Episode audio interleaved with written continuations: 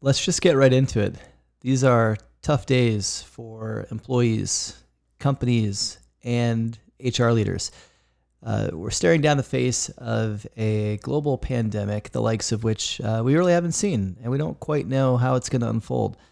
So, I think the regularly programmed episodes uh, are a little uh, out of touch with the current reality that a lot of practitioners are facing right now. And so uh, I'm going to be tweaking the format of the podcast a little bit for the near term future to uh, focus on conversations with heads of people, chief people officers, CHROs who are really on the front lines of this from an HR perspective and learning a bit more about how they're leading their companies through this, um, what they're learning, how they're communicating, uh, and really how they're preparing for the unknown, which is really hard to do. So, um, these conversations will be shorter, briefer, snackable. Uh, we're not going to get into the traditional format of the kind of context and backstory on guests. We're just going to jump right in to try to help listeners get a sense of what their peers are doing. So I'll be right back with the first of these new episodes with the head of people for Nextdoor, Bryan Power, after a brief word from our sponsor. 21st Century HR is a podcast exploring how to build better businesses through modern people practices and approaches. It's brought to you by my firm, Amplify. Amplify provides HR executive search and strategic consulting services that help companies build better organizations. From employer brand development and execution to global talent strategies, Amplify develops custom solutions that help clients from Hootsuite to SpaceX optimize their recruiting capabilities. Amplify also hosts a new community for HR leaders called the Ecosystem. The ecosystem was designed to bring modern HR leaders around the world together to share ideas, inspiration, and support. Learn more at amplifytalent.com.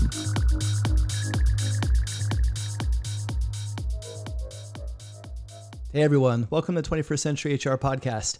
I'm your host, Lars Schmidt, and uh, I'm really excited to be joined today by the head of people for Nextdoor, Bryan Power. Um, Bryan and I go back a couple years now, and really grateful for him to be the first guest in this new kind of focal series on how companies are responding to coronavirus. So, um, Bryan, if you don't mind, why don't you give the listeners a, a brief intro for you, and we'll jump right in. Thanks, Lars, and thanks for having me on your podcast this morning. So, I lead the people team at Nextdoor. I've been there for about a year and a half. Uh, we are focused on uh, making the world a kinder place where everyone has a neighborhood they can rely on.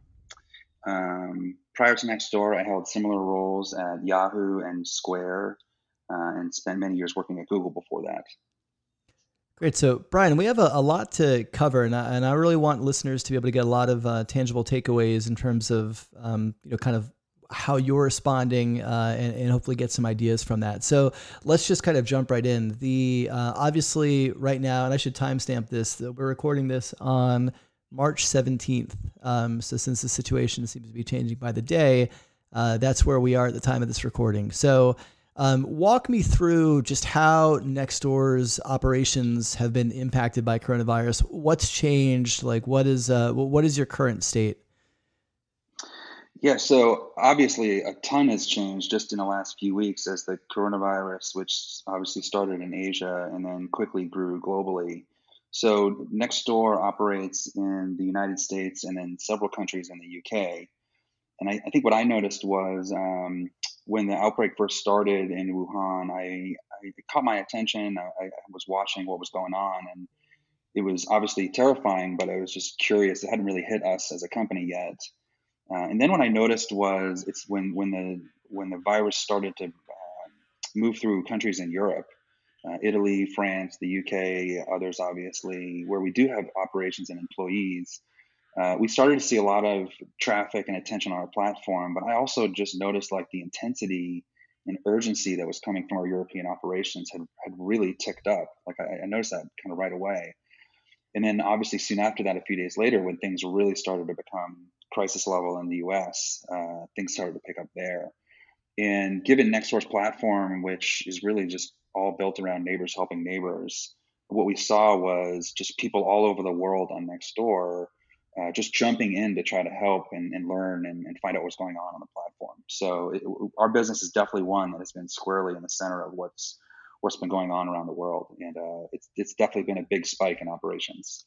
Yeah, you know, it's really interesting. I think you've got a, a dual interesting vantage point from where you sit because you have um, obviously uh, operations in Europe. So, you know, hearing this from your kind of boots on the ground and team that you have there of what they're facing, and obviously through that getting an idea of what's coming, um, but also just the the power of Nextdoor, the platform, being able to track the conversations, um, you know, the mentions of coronavirus, the you know, being able to kind of see that escalate there and begin to make its way here, I think probably had you positioned, you know, pretty uniquely to kind of get a sense of just the sale and the scale and scope of what's to come. Yeah, it's you know, it's what's been new about this for me. I think for a lot of people is it's this global event, right? This global pandemic that is really hitting everyone locally. You know, so people are finding out their family may be getting sick, or they're worried about their family uh, they're worried about neighbors. Everyone obviously is most worried about the high risk category of the elderly or the, or the people with compromised immune systems, could be someone who's pregnant. Um, and what Nextdoor really lends itself to is how do I get in touch with the people around me? And so, one thing that's just exploded and has actually been a beautiful thing to see in every neighborhood around the world is people who, you know, say are, are young and healthy, offering up the, the, you know, offering up the chance to help other people who may be high risk. So we've seen posts in Australia, in France, in Italy, in the UK, in the US that says, hey, if someone's afraid to go outside, I'm happy to go to the pharmacy to get medicine for you or something. And it just really speaks to the, the kindness of, of neighbors, right? People people willing to help their community. Uh, the Nextdoor, uh, we're lucky enough to be at the center of enabling. Yeah, I mean, I think that the, and we're already starting to see this a little bit. Just the the human spirit that shines uh, in times like this. And you know, you've probably seen some of the videos on Twitter from Italy and Spain of you know neighbors kind of going out on their balconies and singing. Uh, you know, and having yes. I saw a, cl- a, clip in Spain where you know one guy was a fitness trainer and he went on yeah. his roof and was leading a fitness class right. and people. It was just amazing to see people come together. And obviously, you know, digitally. Uh, you're going to be. I, it's going to be really interesting whenever we're on the other side of this to just look at some of the examples of um, how people have come together in the, in the physical as much as they can. Although that's obviously restricted, but then more so in the digital space. Um, I, I, think there's going to be some you know, beautiful stories on the other side of this uh, on that, despite the you know the the hard circumstances in front of us. Yeah, those examples you mentioned, I just think there's such an example that we all have this desire to connect socially uh, within our community with the ones around us. And, and certainly, you know, I'm in the Bay Area we're here on the lockdown that started last night, um, and you already can feel like I, I, miss seeing my coworkers. I miss even just walking around the, the, coffee shop as we're all we're all hunkered down, and and that's like a globally that's a human emotion. Yeah. So take me behind the scenes in last week, like how as this was beginning to unfold. Particularly, I think last week is when we saw just the sheer velocity of impact in the U.S. Uh, and changes. How were you kind of working with your leadership team, your executive peers on determining how the company would respond? Yes, I, I really think um, two excuse me two weeks ago is in my mind when it um, when it started. Uh, we actually work in our current headquarters is in the Twitter building uh, in San Francisco, and so when Twitter announced that it was going to full work from home, our employees really felt it because we were basically the only people in the in, in, a much larger building at that point. And certainly we were thinking like this you know the circumstances are changing so fast. Is this something that that we should do? And while we're growing globally what the the leadership team needed to mobilize very quickly on which which we did i think in a matter of just a couple days um, was if we were to flip the company to 100% virtual how, how would we do it because well we, we've been on that transition. It, most of the company uh, you know 70 75% works together in person in, in, in, our san francisco location. And while people of course work from home sometimes people are just used to having that headquarters to get everything done in person and casually. And so we really went into this fire drill as a leadership team. You know we worked all, all weekend really to figure out okay if we say work from home how exactly are we going to keep working versus flip the switch and then try to figure it out.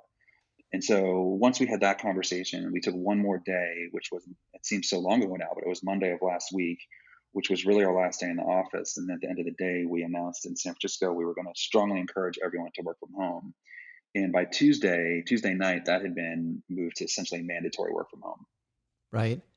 Yeah. I mean, just to see the the pace of, of which that shifted. I mean, I think that it, a lot of people. I mean, and I think it's great that a lot of leaders were thinking about this, you know, in, in, at least a week before they kind of made got to that hard decision point, right? Where you know now you pretty much have to make this call. Um, going forward, like how do you? What is your? Obviously, there's a lot of uncertainty around how this is going to unfold, and the, um, you know, the severity and the length of the impact. Like, how are you? Adjusting and evaluating and kind of monitoring uh, the situation a- as it unfolds with your leadership team to understand um, you know how that might you know cause you to, to shift anything in the business? Well there's two things. Number one again if i come back to nextdoor's platform uh, one thing one group of, of organizations that we're close partner with are all these public agencies so we already do a lot of work with uh, organizations like the CDC, the World Health Organization, the Red Cross. So we're actually, I think, a step closer to tapped into how they're thinking about things, and we've certainly anchored all of our um, all our decisions in, in their guidelines. Um, what's tricky is like we, we were already a company I think that did a good job communicating, you know, communicating team level every day, company level every week, and we've just ratcheted up those communications efforts so much, like 100x. And what, what was really challenging the last two weeks as, as someone who sends out global communications on what's going on is, you know, we work pretty fast. Like we'll, we'll pull together those communications in an hour or two like, to cover as much as we can. But the velocity with which the external circumstances were changing in the last two weeks meant before we could even get the communication out, like the whole picture would change again.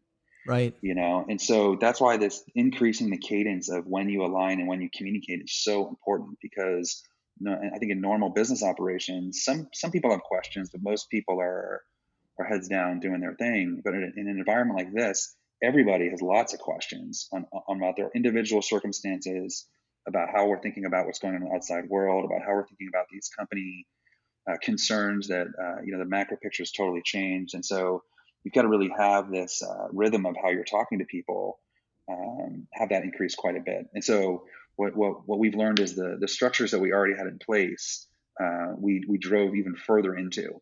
And so it's like, look, when we send out an email to the whole company, everybody knows like, does everybody read that email when they're busy um, in normal times? But today, it's really, really important to, to read those communications that are going out because it's, it's where a lot of those questions are coming from, yeah. are going to be answered. What, and, and in terms of kind of supporting and enabling that communication, like what is your you know essentially kind of remote work and or communication tech stack what what tools are you using to um, you know kind of keep lines of communication open and, and fluid and keep collaboration uh, going?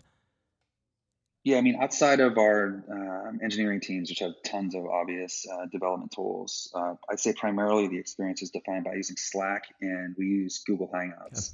And right right now we've been upgraded during this period to the enterprise google version I think you've just seen so many people trying to figure out they use Zoom or Google Hangouts, and we're, we're we're trying to use video as much as possible. You know, I think a good work from home practice, which we're we're trying to reinforce right now, is to to default to the closest type of communication that you can. So do video if you can before you switch to a phone call. If you're on video, show your face, um, and then drop down to Slack or, or email if, if those things uh, those things are failing. Yeah, and do you have uh, a regular cadence through which you're you're communicating specifically around coronavirus updates? Yeah, well, there's a, a couple different angles. So for us, we have two dimensions. We have what's going on with our workplace, you know, what's going on with employees. Yep. And I'd say we're kind of at three updates a week right now. So every Monday, we already were sending out a company level update. Um, just with things that are coming across all the teams. And one of them, obviously, are things like people and facilities and IT. And, and so there's already this Monday update that people were used to getting. What we're also settling in on is like an afternoon, early evening Thursday note so that our folks in Australia get it before the weekend starts, um, which really drives into what's been going on around the employee experience as it relates to the coronavirus. And then again, we have our Friday morning all hands uh, where we take questions and, and, talk through the stuff that went out. So it's three it's three formal updates a week right now, and then that between that Tuesday and Wednesday, there's a lot of team related conversations that are happening with managers. And then uh, the second dimension is related to what what are we doing on our platform because so much of the company has turned into how Nextdoor can can really fight this this dangerous virus. Um, and, and that level, we are sending out daily updates with all the things that are happening because the the alignment of various teams is just so critical for us to respond to this this uh, this threat. Yeah, and do you, you know, you'd mentioned some of the conversations you've seen on Nextdoor around, you know, neighbors saying, "Hey, I'm, I'm, you know, young and single and healthy, and I can help." And I've actually seen some of those in my neighborhood as well. Um, so I, would imagine that's that's happening at scale. Uh, do any other um, examples of kind of how members are using the platform to help each other stand out to you? Yeah, it's funny. It actually is um, one I've started to see in the last week or two um, mirrors something that's going on internally, which is parents all of a sudden are trying to figure out what to do with what I, you know, I have a three month old. Like I, I think one of the the terrors of parenting is an unoccupied young child at home. right. You know, it's like as all the all the schools have been closed, people are trying to figure out what am I going to do all day, and so you're seeing a lot of neighbors reach out to each other, whether it's uh, what are you doing with your kids all day, or do you want to try to get them on video to, to play with each other that way? So I think there's a lot of stuff bubbling up there on, on how to deal with this this challenge a lot of people are going through for the first time. Yeah, I think uh, well, I think all parents have a, a much deeper appreciation and affinity for how difficult the job of a teacher is. So, yes, um, you know, we have uh, I have a, you know our my daughters are five and three, and they're both here with my wife and I, and uh, you know we. We, yesterday we did get an exercise with them. We're like, well, schools have mascots, and so we're like, all right, well, this is going to be your school for a little while. So, what would you like your? Uh, we let them vote on what they wanted their mascot to be, uh, and they chose the, yes. the rainbow unicorns. So it's, it's, a good example, though, of the. Uh, that's funny. It's a good example again of the cascading nature of this crisis, yeah. where you know Friday of last week. I mean, it's Tuesday morning right now, right? Friday of last week, the big challenge people thought they were dealing with was the kids were going to be home because um, the schools were closed. But by Monday, anyone who had uh, childcare, like a nanny or babysitters, now those have all largely are going away as people go into the lockdown.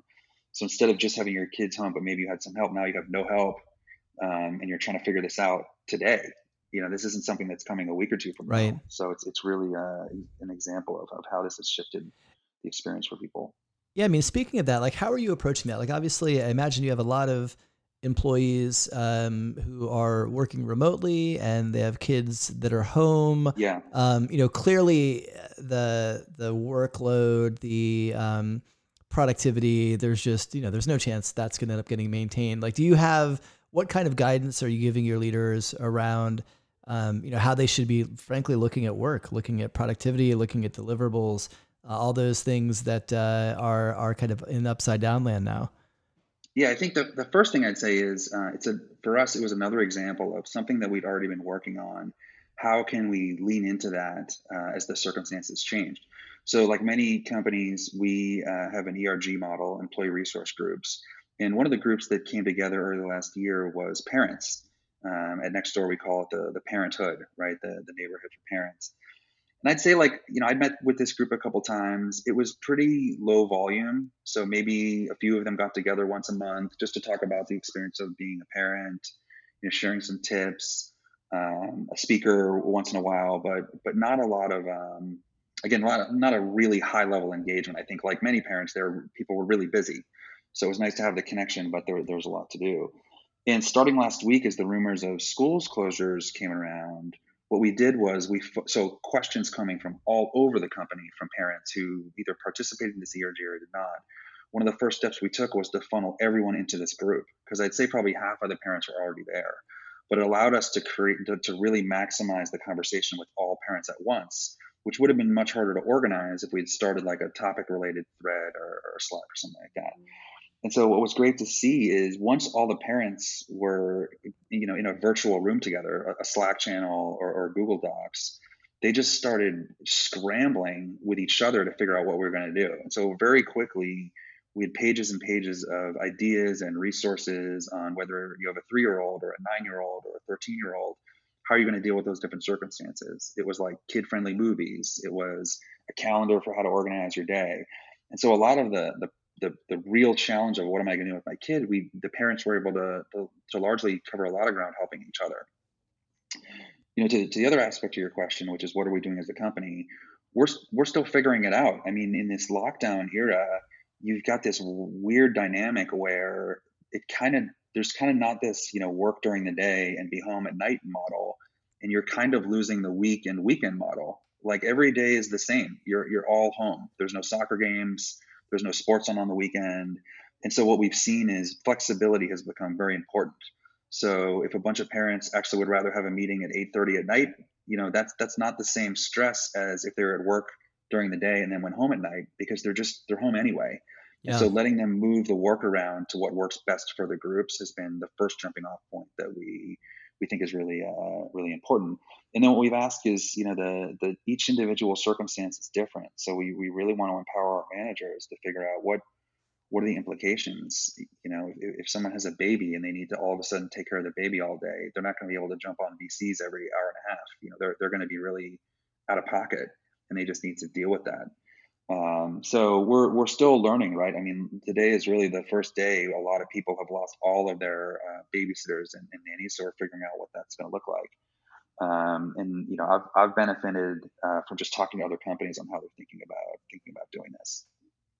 Yeah, and I think it's interesting. One of the um, you know to your initial point around you know parents sharing um, resources and templates. I mean, I've had this kind of interesting vantage point over the last couple weeks where I've been trying to curate a lot of crowdsourced um, content and there's just there's so much of it and it's so good and it's yeah. and it's so helpful because i think that people are um, you know whether it's you know how to kind of create a work from home schedule a listing of you know free educational resources for kids you know listings of uh, you know remote work tools and practices for companies that haven't practiced that i mean the list goes on and on and, and i'm curious for you you know what what resources uh, do you recommend listeners kind of bookmark uh, in terms of like where they can keep tabs on just everything that is um, that is that is changing around them and kind of unfolding so quickly? There's there's so many. It's it's really hard. I think one thing that I learned with the parenting situation was that it was the right thing to do to connect parents in similar situations to talk to one another. You know, if you, if you just try to boil it down to parents, you lose a lot of the important aspects of different circumstances. So, so I mentioned like parent with a really young kid may need to just focus on like feeding and, and taking care of them.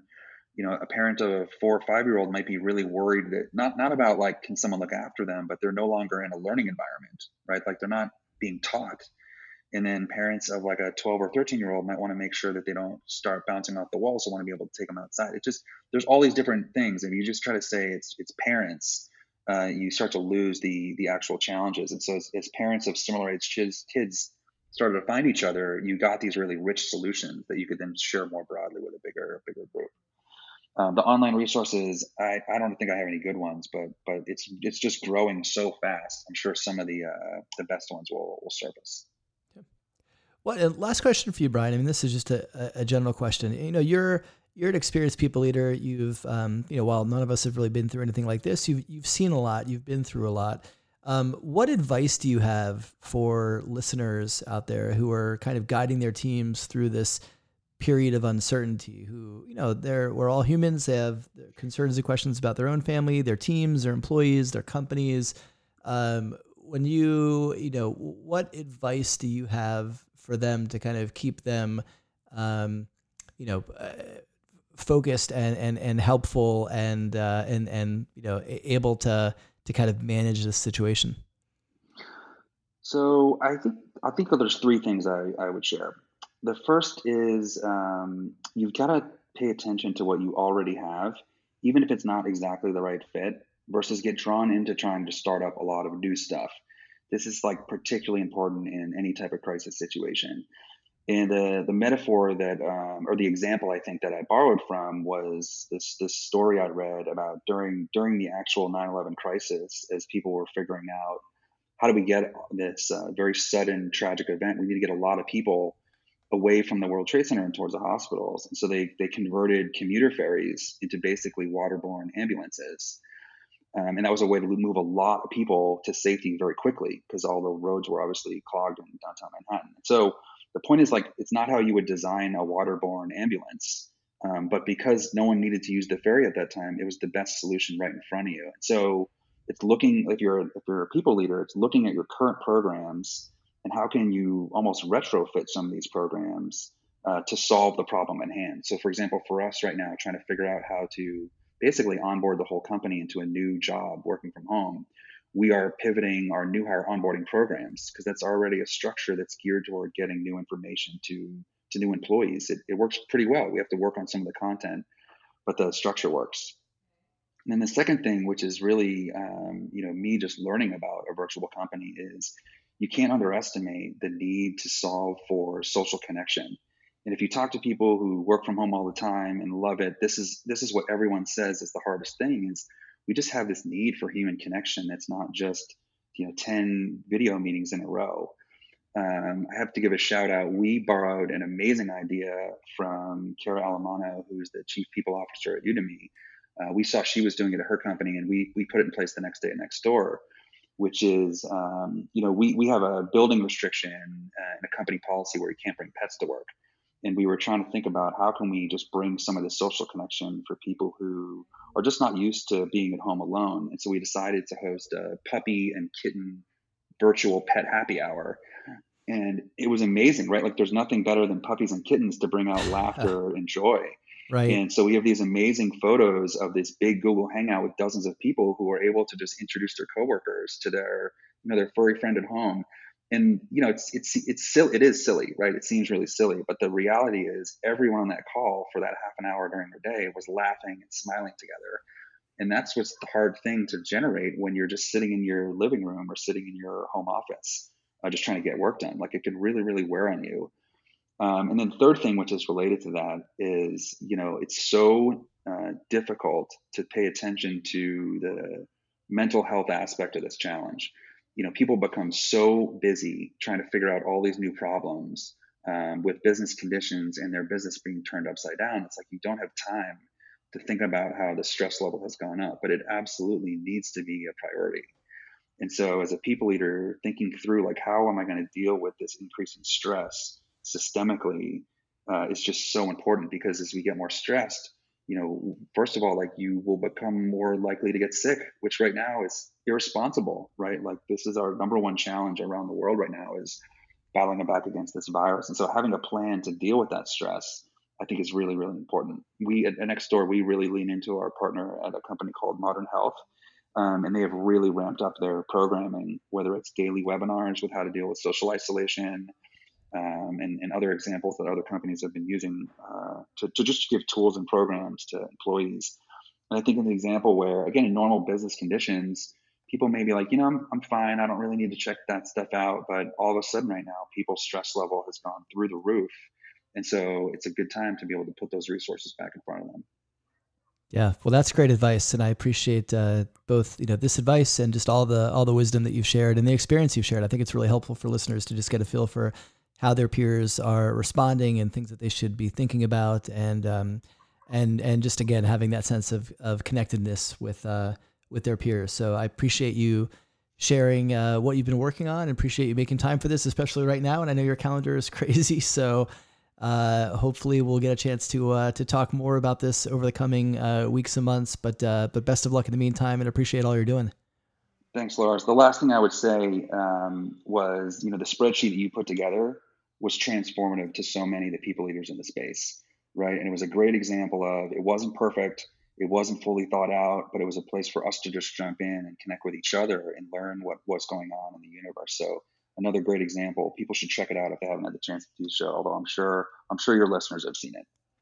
Yeah, no, I appreciate that. It was uh, it was you know just great to see so many people come together to to share what they were working on and what they were building in docs that you know traditionally would be siloed and and walled That's off. Right. And this is you know the more we can shine a light on the specifics of how companies are responding, the better position we're all in to learn from that and make our own plans. You know, based on kind of peer knowledge and collective intellect rather than kind of working in isolation. So, um, yeah, I, I, think we'll see more of that. And I think it's going to be a great thing for the space that we do. I appreciate it, Lars. Thanks again for having me. Thanks for listening to this episode of 21st Century HR. If you want to hear more episodes like this or read stories from the 21st Century HR Fast Company series, go to 21stcenturyhr.com. And if you want to make your podcast just a little more awesome, be sure to subscribe to the show on iTunes, Spotify, SoundCloud, or whatever podcast platform your ears desire. You'll find all the subscribe links on the website. And if you enjoy the podcast, do me a favor and share it with your peers, your network, your boss, and your CEO. Help me get the podcast into the ears of anyone who wants to know what HR and recruiting looks like when done really well. They'll thank you for it, and so will I. Thanks for listening. We'll see you next episode.